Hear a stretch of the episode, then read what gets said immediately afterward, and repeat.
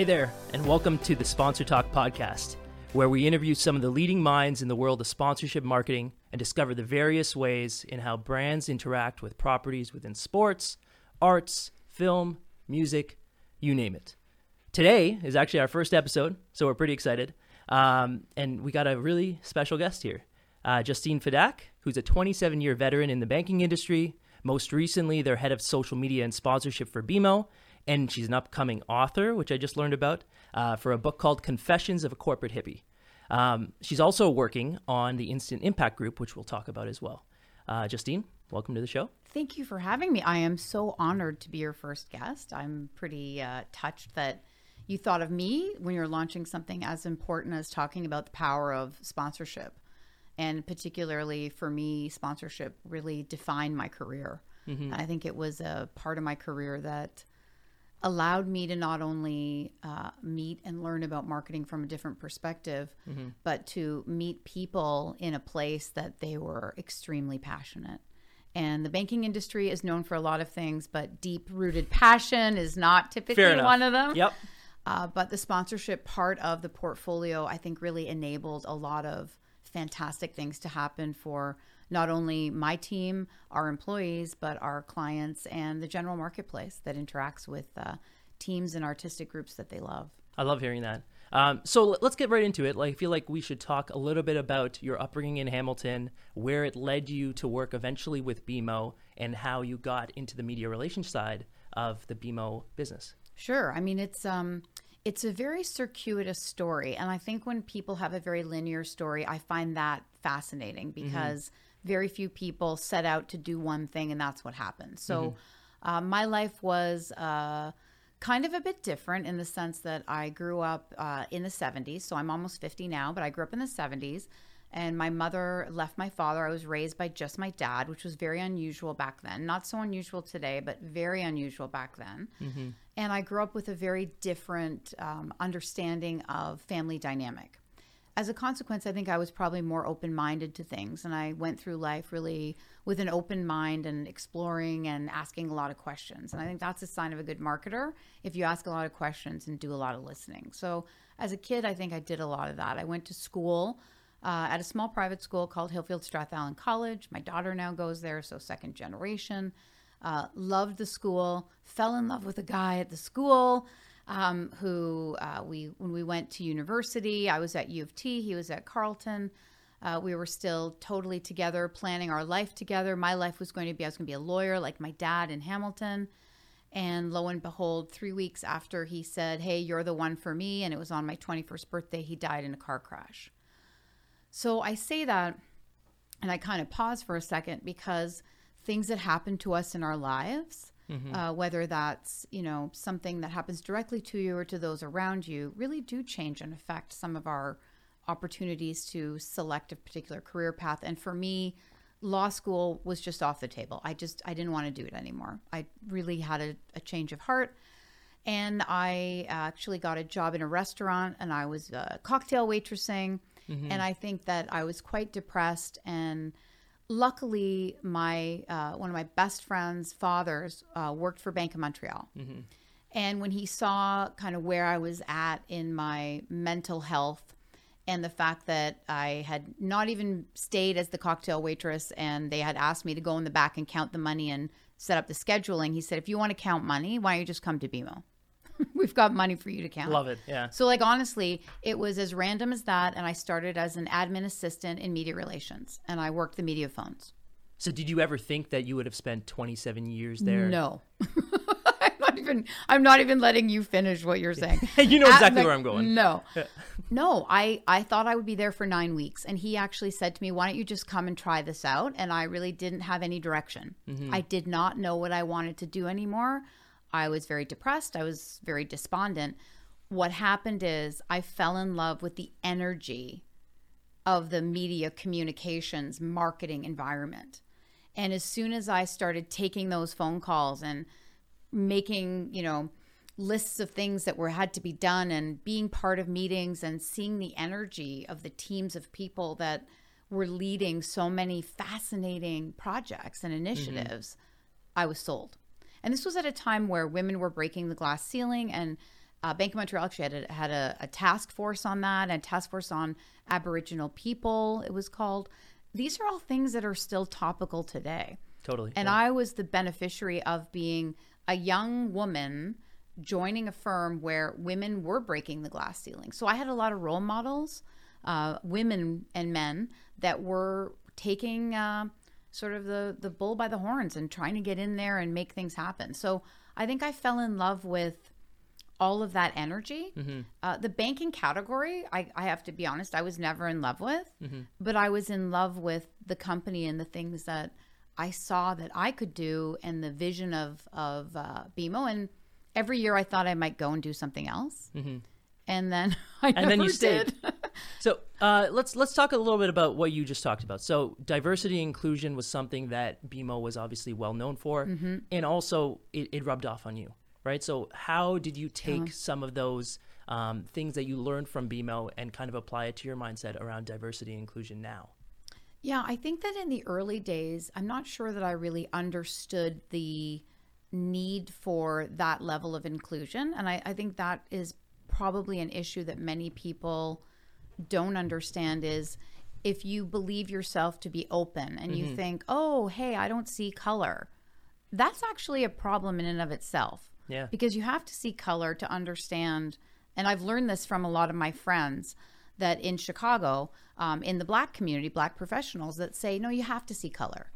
And I think that what those task force and the experiences I had really helped me to see that there are biases, to see mm-hmm. that we all have work to do, to see how a diversified group of people, whether that at the time was just women and men, mm-hmm. and there were initiatives at that time, there were men and women as colleagues.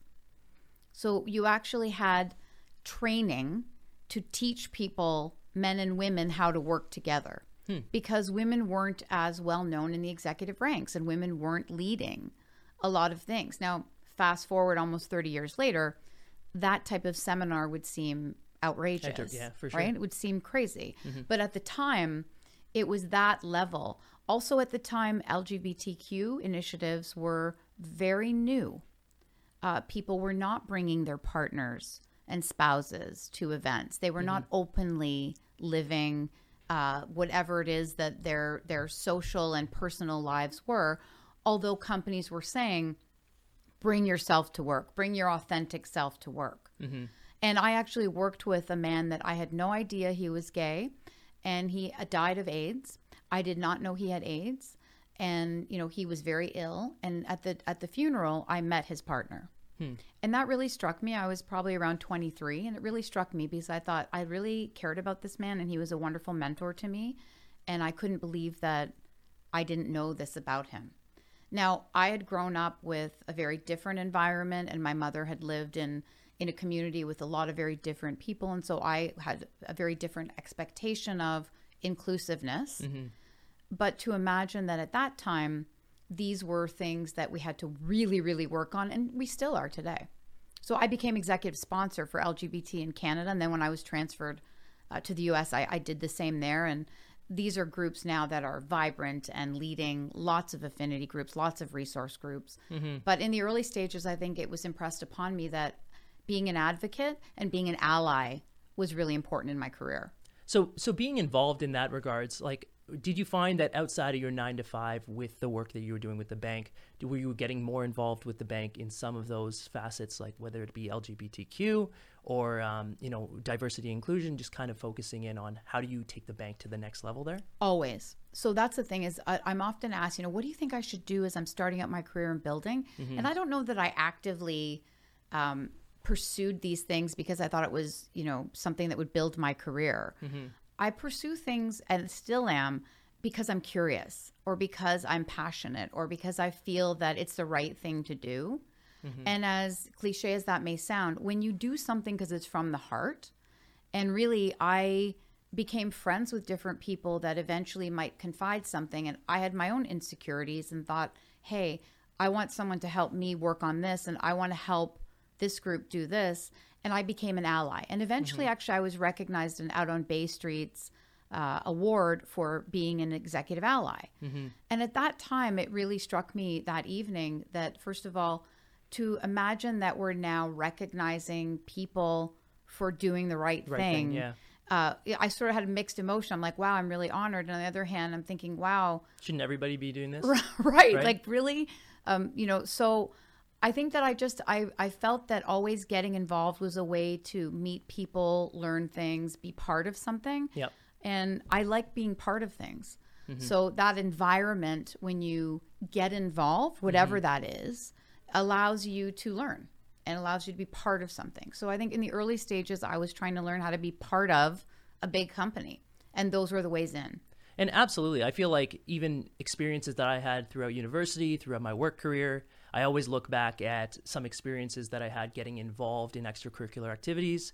Um, and, and sometimes those are the, the things that actually leave the longest lasting impact on you. Totally. And uh, whether or not it's uh, something that you know should be being done, or it's something that you're taking an initiative and, and going further on, I feel like it impacts you in ways that work career and then university might not be able to. Yeah, and I think sometimes it's easy to stay on the sidelines and watch, Totally. Yeah. and it's easy to stay on the sidelines and have commentary. Mm-hmm. But you don't have to get involved and run the whole thing. Mm-hmm. You might just get involved by attending. Mm-hmm. So to me, involvement in, on any level is uh, having a curiosity to get a better understanding. And in my case, often I would roll up my sleeves and get involved, but I would also encourage other people to come with me. Hey, you don't have to really do anything, but Yeah. just come and be part of it. Or we're looking for more people to attend. Can you please come? So I think that just the idea of getting involved has always been something that uh, Bank of Montreal encouraged me to do early on, and I took up the opportunity. Okay. Well, like let's continue on that path of getting involved and, and your involvement with BMO. So like did you find that your career was developing over the 27, 28 years that you were there in a linear path or was it something that you were exposed to a lot of different uh, fields and segments within, you know, you obviously started in media relations, but how did you end up as the head of mark head of social and sponsorship for Yeah. North America? So I think that in the early stages, so maybe the first five years, it was more linear. But also at that time, uh, I think corporations did have a more linear approach to career management. Okay. So the way in which I progressed, I was in media relations and then I became a sponsorship coordinator. Cool. So I was the person that, you know, packed the boxes. And if, if you're that person listening and you're packing the boxes, that's exactly how I started. And I actually really value that because I understood the mechanics behind what needed to happen for activations. I understood all of the work that has to happen to put an event together, Yeah. the crisis management aspect at the event, the importance of the exactness of lists, the importance of the accuracy of information.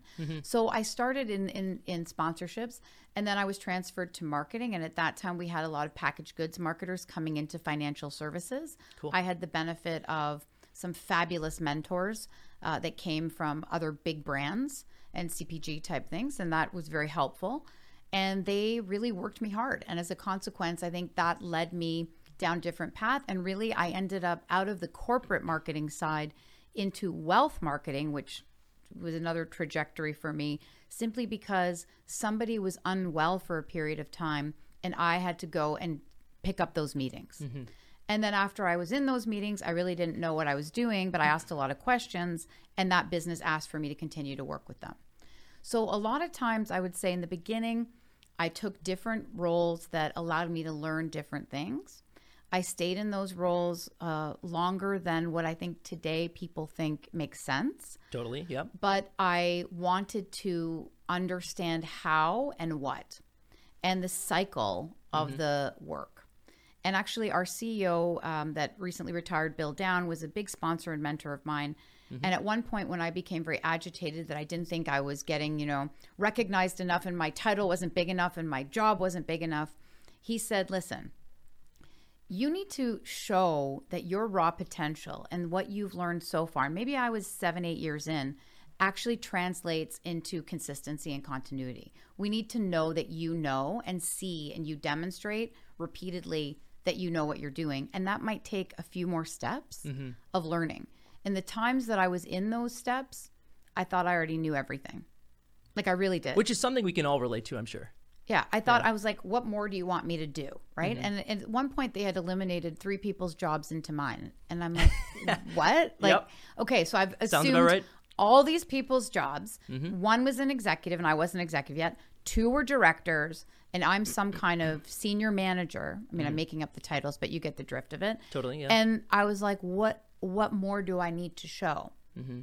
And I think as I look back, because that's a long time ago now, what I needed to show was a level of corporate maturity. Not maturity in my presentation of myself, but corporate maturity. That I had seen and experienced a number of the kinds of things that a person needs to be able to do in a very adept manner, almost a rote manner. So if I were to explain that, I'd say letting people go, hiring people, giving tough feedback, mm-hmm. restructuring teams, creating new job opportunities, mentoring, sponsoring, talent development, managing the business, managing multiple stakeholders, but doing it with a kind of fluidity and ease and not just doing it once. It's going through cycles. It's going through cycles. So I, I mm-hmm. get it now. At the time, I was full of venom and, and hostility Totally, and wanted yep. to leave, right? Yep. I'm, I'm leaving. They don't appreciate me here. Yeah. I can do better. And the thing is, I ended up staying because I was offered another opportunity within it. Mm-hmm. And I started to understand also where my growth opportunities were. Mm-hmm. I mean, self reflection from a career perspective, uh, which is a bit of what my book will cover, is very important because when you're a high performer and when you really care about what you're doing, it's very easy to delude yourself, like to get lost in your own ego. And I definitely was very good at getting lost in my own e- ego, which probably helped me some of the time but hurt me when I wasn't willing to see, hey, now I get it. And the the I get it now is once I had done all those things I had just explained to you two or three times, I learned something different in each of those rotations. Yeah. So then I was able to predict outcomes. I was able to anticipate what needed to be done. I was better able to prepare my teams mm-hmm. to anticipate. So it made me a better leader. And I feel like there's a lot of takeaways there. So there's a situational understanding of going through those cycles and kind of learning by doing through a number of repetitions, mm-hmm. right? There's the corporate maturity aspect you touched on. And at the end of the day, it's a lot of it you might have been prepared for, you felt you were prepared for, Right. but maybe the opportunity wasn't there, but you know, you took every every chance that you got in front of you and it taught you something new every time. Right. So there, there's a lot to absorb there, and I think that's something that probably all of us can relate to in our career. Um, but let's let's let's go back to BMO for a second. So I think this is a sponsorship podcast. Yeah. Uh, we haven't touched sponsorship yet. And I love sponsorship. and and you started us off by saying how much sponsorship has kind of revolved around your career and how it's allowed you to fall in love with marketing. Um, so can we talk about you know BMO's sponsorship strategy while you were there? And uh, you know, obviously you negotiated a lot of partnerships on behalf of BMO and with a greater team. Um, you know, can we talk about the strategy and and why specifically you partnered with the teams that you did? Yeah, I think in the early days, um, the the people that came before me recognized that sponsorship was a way of connecting the BMO brand to the passions of the communities in which BMO worked and lived. So uh, there was always at BMO, and it continues to be, a necessary connection between employees participating as well as the community being involved. And whether that's through uh, philanthropic style sponsorships or big sports sponsorships or artistic or civic sponsorships, those elements of participation, the bank's uh, purpose is to boldly grow the good in work and in life. And I think even 25 years ago, while those words maybe weren't being used, that was always the underpinning of the sponsorship was to place BMO's brand and its values where people were passionately involved. And so the early days, the kinds of things we did, if I go way back in time, and I don't know even who's going to remember this other Yep. than me, but the, the show jumping around horses was something BMO was very involved in. And Ian Millar, who's a Canadian legend in show jumping and an Olympian, um, that was something that BMO was very involved in and very involved in the equestrian community. So you might say, well, that doesn't seem very relevant today. Yeah, that surprises me. Yep. But at that time, the strategy was to manage and and build advocacy within that community for all kinds of strategic reasons. Mm-hmm. So I think that BMO's strategy has always been and continues to evolve around one major premise, which is where are our clients and our prospective clients passionately living and mm-hmm. working? And how do we intersect and be part of their lives in a way that is also permission based? You don't want your bank showing up in the wrong way in the wrong place. Yeah, there's nothing that ticks off a lot of people, especially as fans and consumers, um, if a brand is kind of shoved down their throats in the wrong ways. Exactly. And so sponsorship is a um, it's a creative and a scientific form of marketing. Totally. I think it's probably one of the most misunderstood forms of marketing by many marketers uh, and many people who don't understand the power. Because now, with digital marketing being so important, it's very difficult to quantify a lot of the emotional aspects of a sponsorship. So, a sponsorship builds what I'd say is heart power. And when you're really passionate about something, it's very difficult to measure how passionate you are. But when I look back at even basketball in Canada and BMO's early involvement, when you see the growth of the sport, our brand at BMO grew with the sport. But you have to have a lot of faith in sponsorship because if you get involved in the early stages, it doesn't return in a quarter. It doesn't return in the first year. Uh, I think about BMO Field. And at the time that we did the deal for BMO Field, that was a very unproven idea soccer or football in Canada. That was like the long shot of all long shots. Mm-hmm. I remember going to places in Toronto and people teasing me and saying, Oh, really? Soccer? Like you couldn't have found something better? And oh, d- I guess you forgot what happened to the blizzard. Or soccer's never going to make it. That's a dying sport. You know, this was the this, This was the conversation sentiment. at the time, yeah. Hundred percent. And I remember also people saying, "Oh, what are you going to do when tumbleweeds roll down the center of BMO Field and nobody's there?" Well, that's not an issue, right? Like, obviously, over time, soccer became one of the fastest growing sports in Right. Canada. So, um, jokes on them. Right. And the vision, you know, the thing is that the vision of Maple Leaf Sports and Entertainment and guys like Dave Hopkinson and other guys that had the vision to say, you know what, if we invest in this now, this will lead us down the future path. And I think sponsorship is also about investing in something today that either grows with your brand or investing in something today that's already at its peak and growing more. So there's there's no wrong commitment. It just depends on what your brand is willing to partner with. And we were very I think progressive in many ways of being willing to partner with with uh, newer ideas and pioneering or you know participating when a team or a property wasn't at its peak and growing with the property. So I feel like as brand marketers, there's a harsh reality that a lot of times uh, metrics are driving the sponsorships you invest in. So you talked about it being an emotional aspect. Was there anything that you looked for when you were evaluating the social media or the sponsorship performance? Like what was what were the metrics that your team was using? So actually, I'll I'll throw some uh, kudos out to Josh Epstein, who's currently the head of sponsorships for BMO, because he brought in a lot of thinking and and worked with a sponsorship measurement company to develop an online measurement tool, Very an cool, okay. actual tool, evaluation tool that allows you to input a lot of your goals and it measures how you're performing and how your portfolio is performing against each other too. Oh, cool. So Okay. not necessarily how it's performing against market, but how it's performing vis-a-vis the dollar you spend across your entire portfolio. BMO has a very uh, deep portfolio, so not every single sponsorship is evaluated with the same criteria. So the team at BMO, and I mean, they are an amazing group of people. These are expert sponsorship specialists from our most junior to you know right up to Josh and, and, and others in the in the company basically every sponsorship was given its own specific strategic targets mm-hmm. based on what the goals were from the business perspective and from the marketing perspective. In some cases, it might be business back revenue. How much revenue is this actually generating?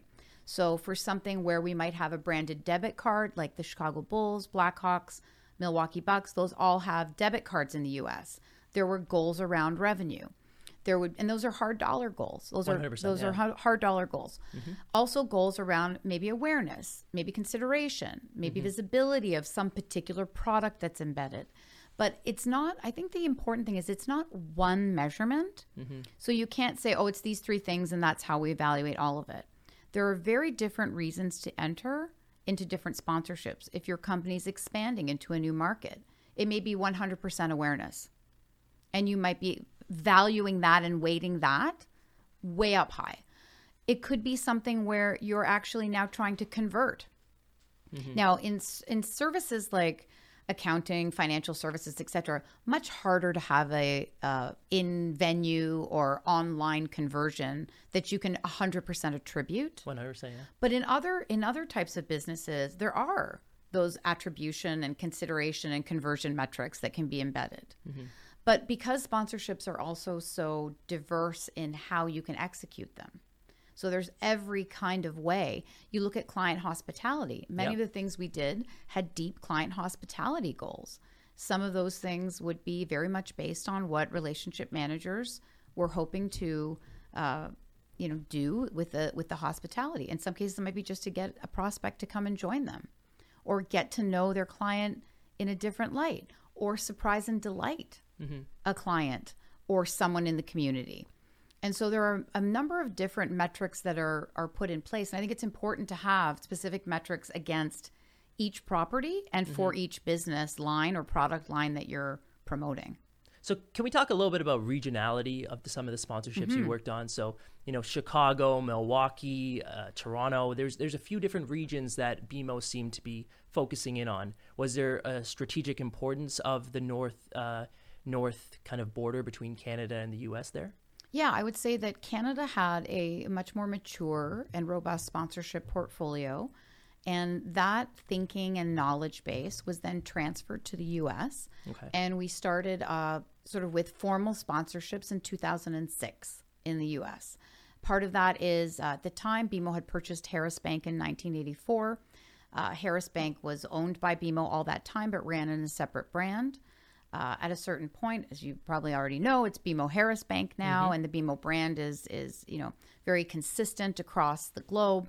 But at that time, it was about building both a a leadership position in the community and also contemporizing the Harris Bank brand, which was a slightly older, a little bit deemed to be maybe snootier, targeted to a much higher end demographic. It was more of a trust and savings bank in the US, Okay. which is different, sort of like a high end private bank. Yep. And the bank was really ready and, and willing and wanting to diversify its portfolio. Mm-hmm. And so the partnership with the Chicago Bulls was really a combination. The Bulls were going through a reorganization. Jordan and Pippen had had moved on. People were trying to understand who are these Chicago Bulls today. The players were relatively unknown compared to the champions that they had had.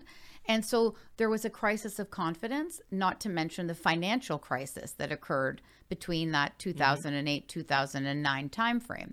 So that was the time that uh, BMO stepped in as Harris Bank and partnered with the Chicago Bulls to both give the Bulls that stability and continuity and use of our distribution network at, at BMO, as well as allow BMO to really contemporize and kind of sexy up the brand. And it worked. Cool. Yeah. Um, from a from a social perspective, because this is this is something that just personally interests me. Um, you were the head of social, but also the head of sponsorship for BMO when you were working there last. So, can you talk a little bit about how you've seen social evolve over time, and how also you've evaluated social and the interactions you've had with consumers and fans of the sports teams you were investing in? So I said at the be- beginning of the of the conversation that I'm turning 50 soon. So I am not a person that grew up using social. I'm a student of social. So again, uh, the two people at BMO that led social for my group, they really opened up my eyes to how incredibly powerful social in combination with sponsorships could be. And we were already doing things like Vine and, you know, um, Snap stories and all kinds of I would say, dynamic imagery being used that when it was first presented to me by the team, I mm-hmm. thought, who is watching this? Yeah. How is this ever going to turn into a measurable result? Mm-hmm. Now, amazingly, what I'd say is in a five, six year period, that question mark I had turned into how can we activate more? How can we do more of this? Where should we be doing this? And what uh, drove that? Like what what changed that mindset? I think that the the measurement of being able to track and see the followership and there's some some people might question and say well that's just entertainment. Well, if you're not including your brand in part of that story and part of that which I'm just like making up this term dynamic imagery. If you're not in motion with that, then you're out. Mm-hmm. And so, to some degree, I'd say what social has done for sponsorships is it's taken the experience of being there to the experience of being here. So now my phone can provide for me the same emotional content and connection Yeah. or as close to it as being there. And when you think about just even this past weekend with Chicago All Star, the NBA All Star, mm-hmm. I mean, I was there for much of it, but I was also experiencing a lot of it through other people's social feeds. And that was as energetic, if not in some cases, it's more, More dynamic One hundred percent, yeah. right? I mean, because people are able to capture snippets and bits of things and amplify them. Mm-hmm. So I think it's really a combination of amplification and deepening the relationship. Whether that's, you know, YouTube or long form LinkedIn, whatever those things are, we started to see that content needed to be shared across different platforms in different ways for different audiences. Yep. And the sponsorship needed that to grow. And I feel like there's a level of raw emotion and authenticity that you can see through certain social lenses that you wouldn't be able to see through television ads or different types of creative. So, mm-hmm. you know, when you think about the player experience, and you, you've also worked a lot with Joakim Noah and his foundation, and you're obviously very involved in there. Um, you know, there's certain things from an athletic perspective um, for athletes that they can actually showcase through social that they can't showcase anywhere else, and they can control that content. Yeah, I think, you know, brand curation is a curious thing now because everybody has their own social that they curate. So, um, you know, when I look at my, let's say, LinkedIn, I still amplify things for BMO to the point where sometimes people contact me to ask information about BMO, and I say, yes, let me put you in touch with the right person. But your personal channels are your own broadcast network. And so, how you personally choose to amplify as an employee your company's relationship with various sponsored properties will also redefine or define the success of that property now. Because the corporate handle is only like a tiny bit interesting. Mm-hmm. When you think about somebody else's endorsement of an experience, that's what now creates conversion. Because if you're posting something mm-hmm. and I'm saying, Well, I know you, and that's interesting, or what a great experience. Mm-hmm. And I have a friend who's a broadcaster in Chicago, and he's now a morning anchor, but he used to be the sports broadcaster for a long time. His name's Ryan Baker. And I loved his Instagram feed of the whole weekend because he was at all these different things that I wasn't at This was for All Star. for All Star, and I was seeing all kinds of things. And then I saw he had the new Jordan shoes that said right. chai, Yep. and he he said where he got them. Did you pick up a pair? no, they were all sold out. I did call for somebody that wanted them, but there Okay. that was very hard to get. I think you have to line up all night for that kind of stuff. But I found it fascinating as a marketer to sit back and look at that because you can experience whatever dimension of a sponsorship that you want based on how you curate your, own content. feed Yeah, 100%. right? So I think we have to keep in mind too, though, that your personal brand is now commingled, whether you like it or not, with corporate brands. If you're endorsing something just as a consumer, or if you work somewhere, I know some people are reluctant to post. They say, "Well, that's my personal brand." If you're working somewhere and you don't love that brand as a marketer enough to want to share something about it, Yeah, I think that's an issue. that's an issue. To So me. let- no, I mean I 100% agree. Um, from from that standpoint, you talked about how you're a student of social, and um, you know you're still learning as you go. And you talked about the power of a personal brand, why it's important to build one. You know, tell us about your personal brand. What are you about? What are you posting about on social? You're very active on on certain networks, but you know, why is it that you're active on LinkedIn more than others? And Like, why am I not on TikTok? Yeah, so why- I'm like, I mean, I'm like- fascinated by TikTok. So I, I, my daughter is all over TikTok and doing all those crazy dances that I can't do. Yep. And I'm sure I'm on TikTok via So- her, via her? Okay, yeah, vi- gotcha. like that I don't even know. But I think that there's also situationally appropriate reasons to use certain things. And just because something now has a cadence to it and a rhythm doesn't necessarily mean you or your brand belong there. So for me, yes, I'm probably most active on LinkedIn. Uh, simply because the things that I wish to share are around how I'm rebranding and curating my own brand, which is I'm a corporate hippie Yeah. and what that means. And the reason that I find LinkedIn to be the right space for that content is that's a thought leadership space. It's a little less sensational. And it's an environment where this stage of who I am and where I'm at, it's an important place for me to share my thought leadership. And that audience is primed and ready to listen to that content. Whereas TikTok, I mean, I was fa- I'm fascinated by TikTok. So like 4 million views of how an orange can be pulverized. Right? So as Yeah. a marketer, I'm like I I, I can't quite understand this. Why do you think that people want to watch oranges being pulverized? Do you know? I have no idea. I, I personally don't understand TikTok as a marketer. Mm-hmm. Um, I think that it's an untouched platform in a lot of ways by brands so far because of the misunderstanding of how to use it and how to force you know certain messages and build emotion through it.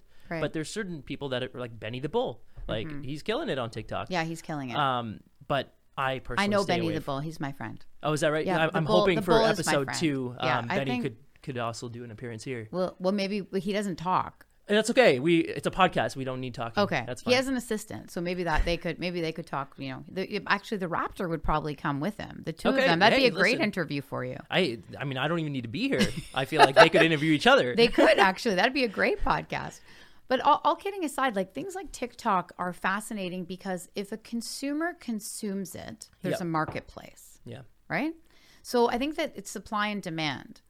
P- Four million people watched how this orange was pulverized. unbelievable. Okay, it's unbelievable. Yeah. But I'm not going to judge it.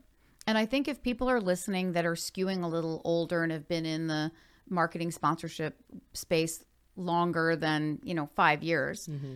we have to be willing to be students of these things because mm-hmm. marketing is really about understanding how to encourage a consumer to shift their behavior toward a behavior you want them to have, mm-hmm. which is usually purchasing right? So if TikTok is actually now being monetized, which again I don't 100% No, if it is, understand, I think it is because I see job postings on Glassdoor and on LinkedIn for jobs at TikTok that are about revenue generation. That's right. Partnership manager. Or Right. So business so there's there's some monetization that we just don't totally, you know, we can't visualize. We need to understand what is that person longing for that's being fulfilled Mm-hmm. by that content. And when you think about Instagram, you think about how people curate their brands. In a lot of cases, it's criticized for being, well, it's fake and they only post these really great things that they're doing. And, you know, my daughter will only post very few things. And if people post too much, that's offensive to their generation. Whereas, I mean, I would post anything all the time. Yeah. and nobody cares. But again, the people that are consuming my content are consuming it in a way that's aligned to mine. Mm-hmm. And I think that's why I'm a student of social because you have to understand the medium just as much as the message and the content. You have to understand why you're on that platform. Twitter provides a different type of communication and currency than LinkedIn. Both are acceptable and good uses for corporate purposes and to amplify sponsorships and to share content, but they're not the same. True. Um, so if you're managing, like obviously you're doing something else, and we'll get into that right now. Mm-hmm. Um, but if you're managing a brand, let's say BMO, Yeah. um, That's a good one. that's a good one. I feel like it's relative. Yeah. Um, would when you experience something like TikTok and you see the amount of traffic and, and the engagement numbers that are going along with that platform, um, do you kind of follow a wait and see approach and say, you know, we'll see how uh, people are reacting to the platform, watch it grow, and then kind of start to decide if it makes sense for your strategy, or is it something that we're just going to test the waters a little bit and, and see what happens? Well, I mean, the current team that's there probably has an answer that's, you know, a, little bit. a, little bit more uh, up to date than Mm-hmm. mine. But what I'll say is when Vine, which doesn't even exist now, when Vine was popular. Mm-hmm. But it feels like TikTok. I feel like Vine does. and TikTok it's feel like, very yeah, similar. TikTok's like the, you know, next generation Vine is what people are saying. But at, in the beginning, the team said, look, we want to do this Vine and partner with the Bulls and do these. And, Cool. and it won an NBA acknowledgement award. Okay. The thing is, I think your brand may not have the permission to get that, uh, you know, groovy, let's say, or, you know, kind of make something happen that is outside of the normal messaging. Yep. But if the sponsored property has the permission of the marketplace, then you can participate together. And that's sort of the way that BMO always has seen it is hey, we have the permission if in partnership it still meets our brand's criteria. And not to get too far out there just because that platform mm-hmm. Can push the envelope and, and be edgy. Being edgy isn't always appropriate. Like there's a lot of stuff on TikTok that doesn't make any sense. You see all these All of it. Right, but I mean but there's stuff that people are watching Yeah. and then there's stuff that people are just posting it has like 5 views. Yeah. So just to be on something to be there isn't good enough. You have to have your strategic idea enhanced by what you're doing. So I would say, you know, BMO has participated very successfully with Snapchat filters for our Magnificent Mile Lights Festival, where we had, you know, millions of people using the Snapchat filter to celebrate their family being part of this lighting of the Magnificent Mile before the holidays. That's an appropriate use mm-hmm. of a platform that fits with the genre of what you're doing. So I think there's lots of ways of using social media effectively, but you have to really understand why you're doing it, not just to be there. Yeah, that makes a lot of sense. Um, I think the last question I have before we, we get into what you're doing now is the Chicago market. So obviously BMO is very prevalent in Chicago. Partnerships with the Blackhawks, the Bulls, um, the region in general. When you had the 200th anniversary of BMO, I think you set up the digital wishing fountain. Um, I, I forget where it was, but it was in the city of Chicago somewhere. And I think it was about 11 to 12 million dollars that BMO had committed to a lot of different Chicago um, initiatives that year. So is there something about the city of the Chicago that you know BMO strategizes around or prioritizes? Well, so first of all, the um, our, our CMO at the time, Connie Stefankiewicz, was the one that really led all the work around the fountains. And the fountain actually started here in Toronto, and then it made its way to Chicago. And so, was that a test in Toronto, or was that No, uh, it was part of the 200 year celebration is okay. to is to um, have the activation be part of the major communities that we uh, have grown in. Gotcha. And Chicago is a is our U.S. headquarters. And so when BMO bought Harris Bank in 1984, that's that's where the headquarters uh, are and, and were. And so as a consequence, the celebration of 200 years was about celebrating the communities and celebrating how um, builders in the communities had participated in in BMO's history. And so the fountain was about making a wish for someone, about wishing it forward. And I think that the magic of that is we got all of our partners involved. So I think that the event you're probably thinking of, which we had on uh, Michigan Avenue, That's right, Yeah. We had, um, trying to think, we had a lot, of different hockey players from the Blackhawks participating. Mm-hmm. I think Denis Savard and I were on stage together at one point. And it was all about wishing it forward and encouraging Chicagoans and the community to make a wish that we could grant. And so a lot of that money was granted in wishes and given to community programs and you know initiatives that were brought forward. And that was our way of celebrating mm-hmm. the history of the company with the community. And I love it because from a community engagement standpoint, you're getting people to really put forward their thoughts and, and ideas about what they want to see Chicago improve in and, and where they want initiatives to be supportive. So I, I love that campaign and, and to realize that also it started in Toronto is something meaningful to me as a Toronto resident. Yeah, and it was, you know what, it was a really cool experience to be part of that because it took five years of planning to really execute what is this celebration about? Mm-hmm. And the thing at the time is our CEO Bill Downe was absolutely it was non-negotiable to him that it not be a love fest of BMO of itself. Yeah. That it really be about and the challenge that we had as a marketing group is how do you make this about the community that has been part of Canada's First Bank's growth Yeah. and has enabled the bank to thrive. And I think that Wishing Fountain uh, was a pretty amazing execution. Yeah. And nobody knew if it would work. I mean, we didn't know would anybody make a wish, but it was extremely successful and a really cool project to be part of. Lots of people were involved. It was a big Oh, I'm sure. exercise. And I feel like that's what the authenticity behind the program was, was that it was community first. It wasn't look Mm-hmm. at us, we're BMO, we're doing this big thing. It is how do we support the communities that we care about? And I think that came across in a lot of the messaging and, and a lot of the activation um, material. And you know, you're hitting on something that I think is really important that often is talked about but is actually overlooked when you really get deeply into thinking. When you do something that is authentic to your brand and you participate in a partnership and you express it in in that way of authenticity or if you yourself really do show up as you, Yep. things happen very seamlessly. When you try to be something you're not as a person or as a brand, you have this incongruence and people pick up on that. Mm-hmm. So, in order for something to be trusted, it has to be real. And I think that's probably why that sometimes people don't see, hey, I don't think our sponsorship's working. Well, you know, you can't give yourself an edgy brand when you're not. Yeah. Just because you partnered with something that's a little bit more progressive. So I think that I appreciate you acknowledging that because I do think that we hit the right chord because it was real to BMO. It was believable because it was true. Right? So Totally. Uh, let's talk about what you're doing now. So you, we had a conversation prior to the podcast about instant impact and the work that you're doing. Yeah. Um, you know, just tell us about it.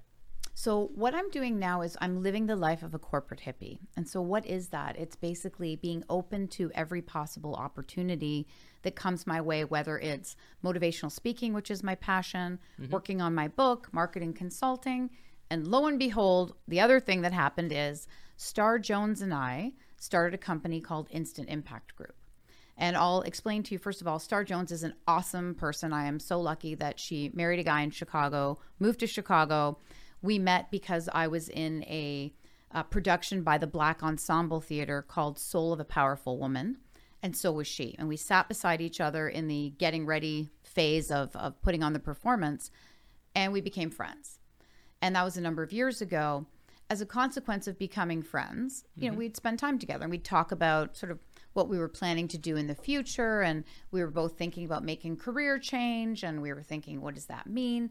We got to talking one day about how impressed we were with how things had changed in the corporate world and how diversity and inclusion was top of mind. And we were talking about how great it is that everybody has a policy on diversity and inclusion. And And it's something you touched upon at the earlier part of the podcast was that it didn't happen when you first started your career. It was something that was a lot rarer. Right. And now, I mean, there's chief diversity officers and inclusion is talked about in all aspects. And then we actually started talking about the fact that what's the biggest issue that mm-hmm. people complain about, though? Like, why isn't this working to the nth degree? And what we really came to understand is it's because people don't actually know how to interact and change their behavior, or they don't know what behaviors they need to adopt that would signal and create change. And it's very hard to ask somebody a question if you feel uncomfortable that is this sort of going a little too far into a place that's inappropriate. Mm-hmm. So she and I were having really raw conversations with one another. You know, she's a, a, a black woman. I'm a white woman. We started having conversations around what is it to be a black woman. Now, the thing is, I'll never know what it is to be a black woman, mm-hmm. but I can ask a lot of questions. And we started talking about things like how black women are portrayed in the media or how a particular image that a company had that was, you know, all the talk at the time that it was inappropriately shot. Okay. That creatively they had not maintained the young woman's hair to a particular standard. which if you didn't listen and, Right. and kind of hear about, you would have you would have never thought about that. I would Right. think, right? Now I've come to understand that that can also be generational. Yeah. So older black women may find this picture to be more of an issue than younger black women who say, hey, that's Yeah. how she is. Why should our hair be like white women? Mm-hmm. So there are all these things that are difficult for people. And what we did is we said, listen, let's start thinking about how could you just take some real dialogue, real facilitation, get underneath the covers and create a bit of curriculum to help guide those conversations for companies. Yeah. So what we did is we created the um, what we call the three I's: your instant impact intentions, which are outcomes after a variety of different ways we can facilitate uh, workshops. There's a number of different ways that we offer this service. Yep. And that allows a company to then be enabled to start to demonstrate some change very quickly. And these are not uh, earth shattering things. These are simple things. Like one of the groups we worked with said, you know what, we have this event where our you know CEO gets the group together and there's about 150 people and they're welcome to come to this sort of area that we have that they can congregate in like a piazza kind of area. And we have drinks and appetizers and and a big screen and people are able to you know spend 15 to 20 maybe 30 minutes listening to current topical information and different leaders share information. And they said you know what? We don't really get that great of a turnout all the time. Mm-hmm. And when you know we did it the very first one but then it's really drifted off but we we get told the content's really good. So we started probing into okay well why you know why would that be? Is it the time of day? Is it this? Is it that? And it turned out to be that somebody got onto well there's no seating. And somebody said well it's only 15 minutes. I mean, you don't need to sit down in 15 minutes. Well i have multiple sclerosis I can't stand for 15 minutes comfortably. I have to balance all my weight on my cane. Now, hmm. I use a cane now, but years ago I didn't, and I still had balance issues. So, you don't know in a group of people are some people pregnant? Is somebody have a heart condition? Is somebody having, having a cancer treatment? Somebody have some sort of chronic illness? Yeah.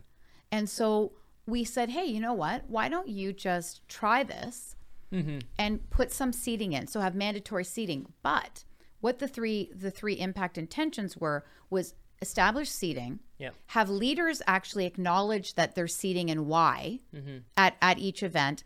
And the third part was have leaders sit. Because there's hmm. nothing worse than having a bunch of seats and all the senior leaders that people are looking up to or looking at are all standing Standing, yeah. right? So we said those would be your three immediate impact intentions to signal that you're serious about inclusivity for that segment of your community. Okay. And then the feedback we got was, you know what? It really helped. And not even just for attendance, but morale that wow, that was really that really, you know, putting your mouth where where it should be and you're not just saying this stuff, you're doing it. I feel like this whole conversation touches upon like a, a huge part of your life. So in 2001, you, you talked about MS and, and like, you know, how that's impacted you, your thought process, and the work you're doing with Instant Impact. But you, it didn't stop you at all from anything you were doing from the corporate world. But can you talk about, you know, how your outlet changed or your, your mindset changed, um, you know, when something like that does happen? And, and maybe it's an inspiration for a lot of people listening that everyone is going through something and uh, there, there's a lot of ways to overcome something but uh, how did you overcome that with your corporate life Yeah, you know what? I, I had a really hard time in the beginning. Yeah. And so I didn't tell anybody I had MS. I lived with it very silently um, and in a very, I think, unproductive way looking back. I was afraid that people would think I wasn't capable anymore and that the work and bigger jobs would go to other people. yeah I was very fearful that um, I would just be seen as not the same person. And at one point, I was ready to give up. Mm-hmm. And I thought, you know, I don't think I can do this because I was really in a lot of pain. It was very hard to adjust. When you first get diagnosed with MS, the pain is just intolerable. I still have the same pain now, but I'm used to it. Mm-hmm. It's sort of like, you know, if something, if you leave an elastic band on your wrist mm-hmm. and it hurts, you know, in in the beginning, then after a while, you just get used to it because it's consistent pain. So I had a hard time managing all the pain. And I actually went to our CEO and said, listen, I don't think I can do this anymore. I think I need to quit. And he said, You're not quitting. He said, You're the exact same person you were before you got this MS diagnosis. You just feel different. i love that yeah And you know what? That stayed with me year after year because I did. I felt different. So therefore, I thought my work product was different. Mm-hmm. And it just, it took me, and I, I mean, without a word of a lie, it took me 10 years of hiding it. Very few people knew. And it wasn't until I had two back to back flare ups and I was basically like my left leg did not operate properly. I had to use a cane Yep. and I actually came out with MS um, at the Chicago Bulls Christmas Day game. My daughter was little in 2012, and she wanted to go to the game. And my husband said, "Come on, like let's all go as a family. It's Christmas Day. We don't want to leave you at home." And I walked out on the court, and as you said, Joakim Noah's mom is my best friend, and that's how I know him so well. Okay. And I walked onto the court, center court for a picture, uh, because that's something that they do. And Joakim saw me in the shoot around, and he came over to see how I was doing because he knew obviously what was going on. Yep. A couple of the other players came over and said, "Hey, are you okay? What happened?" And I was like, "Oh well." And then I admitted to them, "Well, I have MS, and I've had this, you know, bad run, and I'm really not feeling that great, but I'm here today." And you know, they're all hugging me. I'm sure the coach was like, "Please stop talking to the players." But we had this little moment, which I to this day is still extremely meaningful. And Joakim has been, I mean, his mom is my best friend, that so she's been a huge supporter of mine. But he has also been somebody I've admired because that guy never stops working. Mm-hmm. He never gives up. He is the hardest worker of anybody I know, and he pushes himself to the limit Yeah. all the time. And that was ins- inspiring for me because I would never give up physically when I would watch him.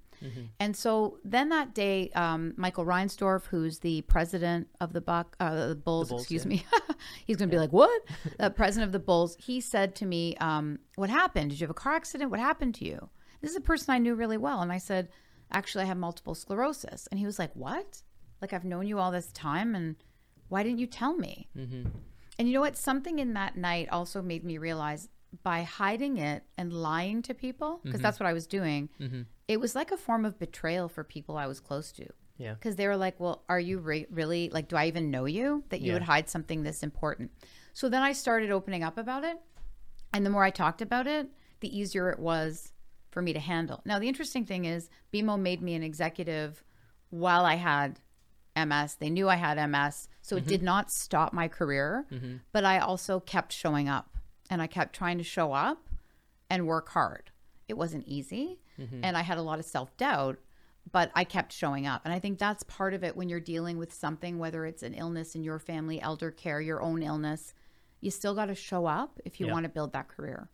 Yeah, That's so hard. and I feel like you touched upon this at the beginning. It's like oftentimes when something is thrown upon you, uh, like a situation like that, uh, often you feel alone, or instinct is to kind of just absorb it and and not share with people. But your approach has changed a lot since then, and you you're very open about sharing about your experiences. So you know what's why is it so important for you to share these things now versus your approach before? So I'm going to say it in a really simple way. It takes a lot of energy to hide something. So if you have a big secret, takes a lot of energy to hide it. Mm-hmm. Or if there's something that you don't want people to find out about you, you have to work really hard to conceal it. I started to realize that I was using valuable energy to hide my MS and that actually by sharing it, I was getting so much support and so much feedback. And so many people would say, Oh, you have MS? Yes, so is my mother. Or my aunt has MS. Oh, my Yeah. best friend. Or what's MS? Oh, now you still do get the, Oh, I'm so sorry. Hmm. And then I would, you know, as I got older, I'd say, Look, well, I'm not sorry. It's fine. Mm-hmm. And so I had to adapt certain things. Like I couldn't run anymore. So, you know, now I do Soul Cycle or Peloton. Like, so there's different things that you have to change. Yep. So I think you have to be willing to also change certain things and accept what your limitations are. Mm-hmm. That's the hard part for people because somehow in society we're kind of coached like you can be whatever you want and do whatever you want. Well, I'm not going to be an NBA player, a WNBA player, mm-hmm. or an Olympian, right? Yeah. So yeah, I can be whatever I want within the confines of what my body will permit me to do with MS One hundred percent. but your mind actually leads the most. So when I'm like right in the mind, then my MS is better. When I'm stressed out, my MS is worse. So how did uh, you know? Obviously, you're working at BMO the whole time that this this was going on in, in your uh, in your life. So like you know, did you find that there was a support system that you needed in terms of you know working from home, a little bit of balance Yeah. um, with your corporate career? Sure. Once I once I disclosed, absolutely, and certainly, I'd say there are people that at times you might have colleagues that at times are not as understanding, and it's not because they're not supportive of what you're going through. It's because Yep. they're on a deadline. Or they're panic stricken, or they feel they need you somewhere in person. Yep. But if you're comfortable, uh, again, showing up and delivering what it is you need to contribute in whatever way that you can do that, Yeah.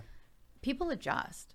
So I'm not going to say like, oh, every person. It was like a big commune where everybody's like, oh yeah, sure. I'm sure there were times where, or physically, I had to get good at saying, I can't go to that building today for the meeting. I'm going to Yep. dial in because it just took up too much of my energy to move from this location to that location Yeah. right? So, I mean, you have to be your own advocate.